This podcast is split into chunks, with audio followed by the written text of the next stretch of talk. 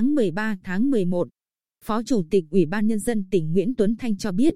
các cơn bão số 9, ngày 28 tháng 10, số 10, ngày 6 tháng 11, số 12, ngày 10 tháng 11 và mưa lũ lớn do hoàn lưu bão gây ra đã làm 23 người mất tích trên biển, 19 người trên đất liền bị thương, 75 nhà sập, 5.673 nhà bị tốc mái và hư hỏng, 13.829 nhà ngập nước. Lĩnh vực giao thông cũng bị thiệt hại nặng với 13.239 mét đường giao thông bị sạt lở,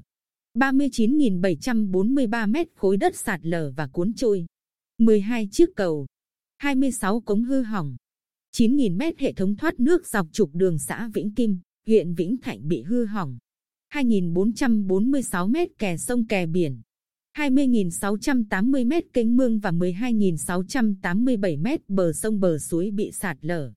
65 đập tạm đập bổi bị hư hỏng cuốn trôi. Có 2.489 hecta lúa, hoa màu, 3.306 hecta cây trồng lâu năm, 1.297 hecta rừng trồng bị hư hỏng, 31.365 con gia súc gia cầm bị chết và cuốn trôi. Ngoài ra, trên địa bàn tỉnh còn có 4 tàu cá bị chìm, 11.658 cây xanh, 140 cột điện bị ngã đổ, 6 công trình cấp nước bị hư hỏng.